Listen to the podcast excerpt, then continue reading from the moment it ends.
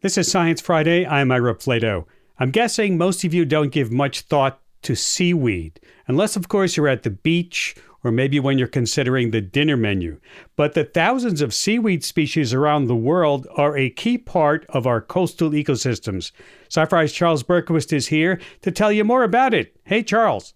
Hi, Ira.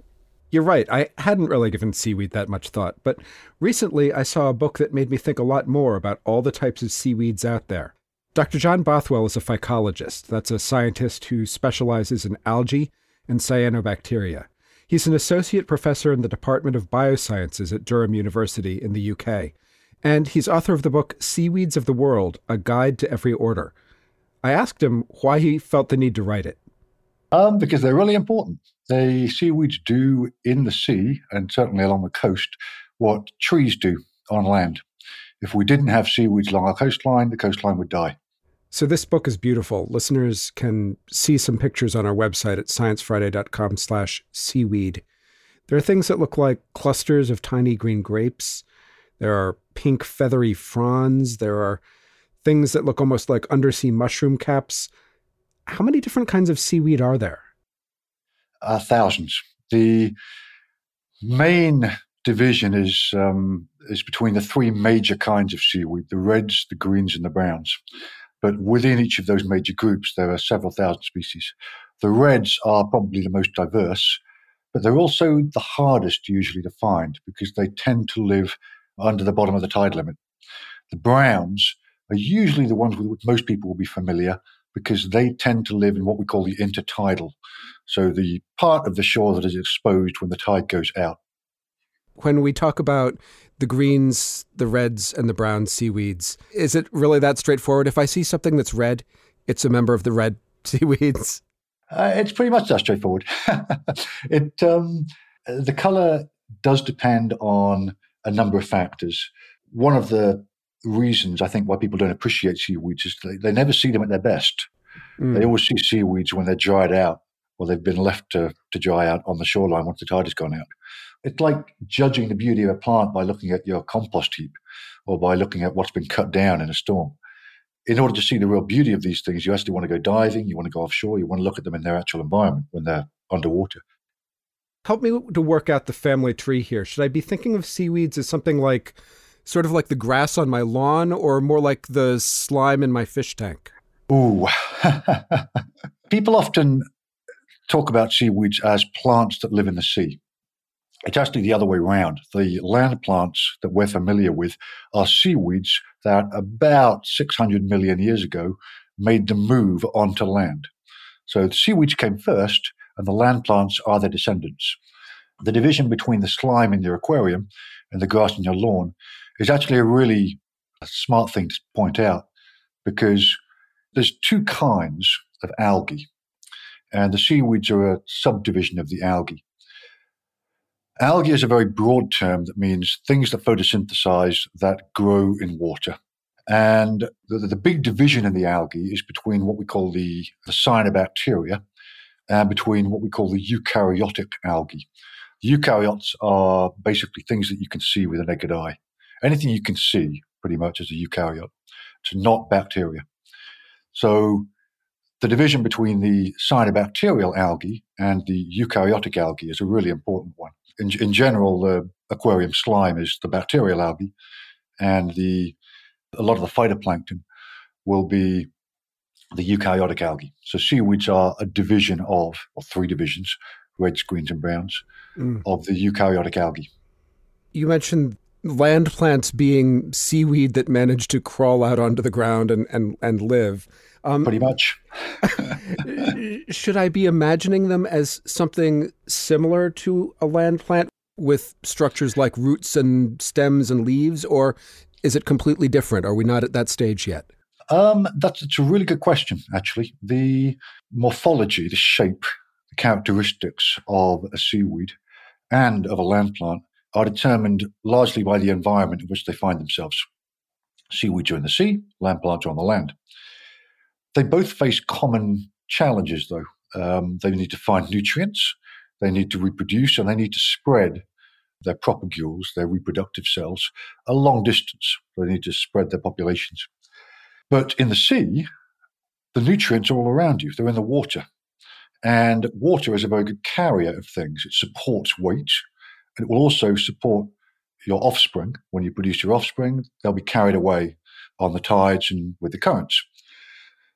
And seaweeds have adapted to live in an aquatic environment. So they don't need much support because the water carries their weight.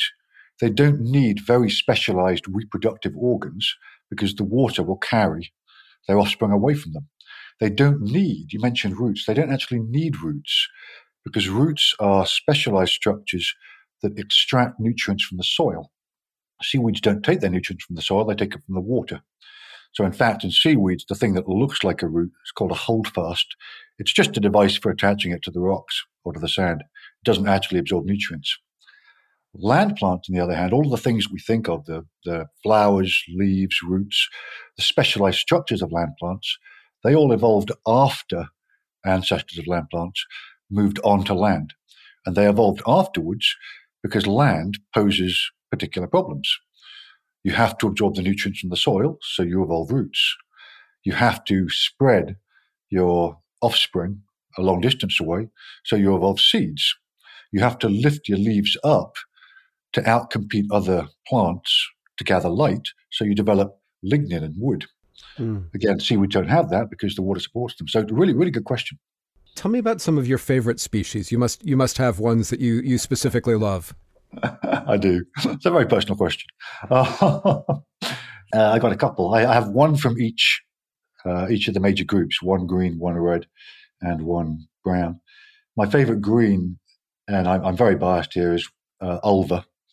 Ulva is the Greek word for sedge or, or grass, and it's probably the most common green seaweed. If you go down to any northern hemisphere, certainly beach, you'll see a layer of green, looks like lettuce leaves on the shoreline.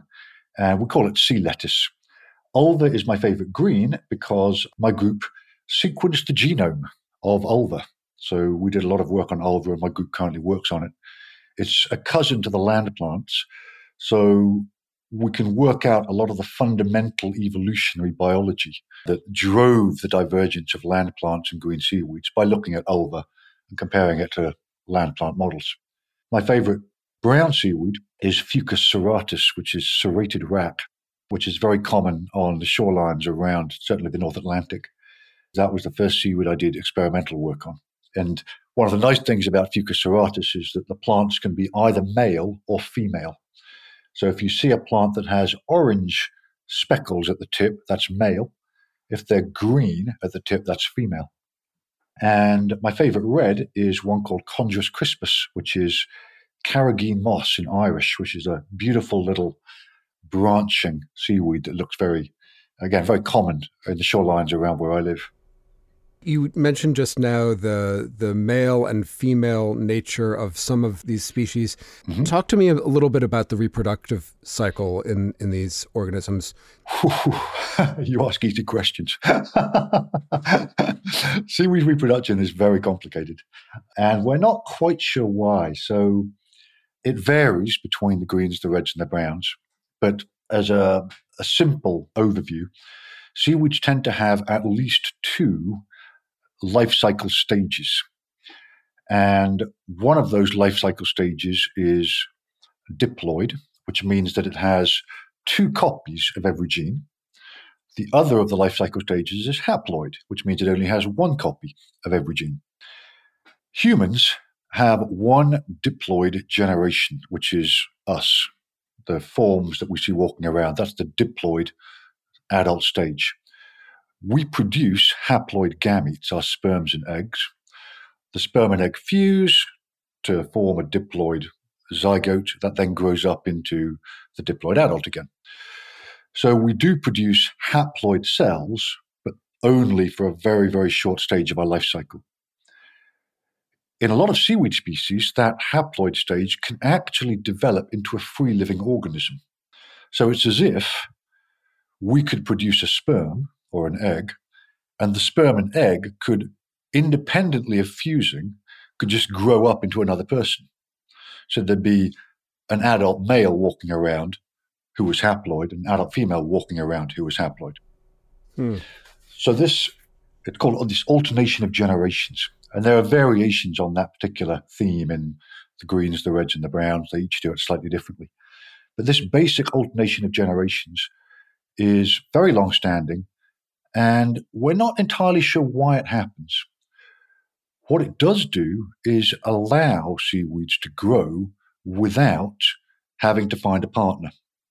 And that's a very powerful technique because if you are a species that is buffeted around by the currents and you produce your, your sperm or your eggs and they float off somewhere else where they can't find a partner to join with, you can still grow up to become an organism. So it allows for much more mobility. We know there are some populations of seaweeds that reproduce sexually in one region of the ocean, but then reproduce asexually in other areas of the ocean.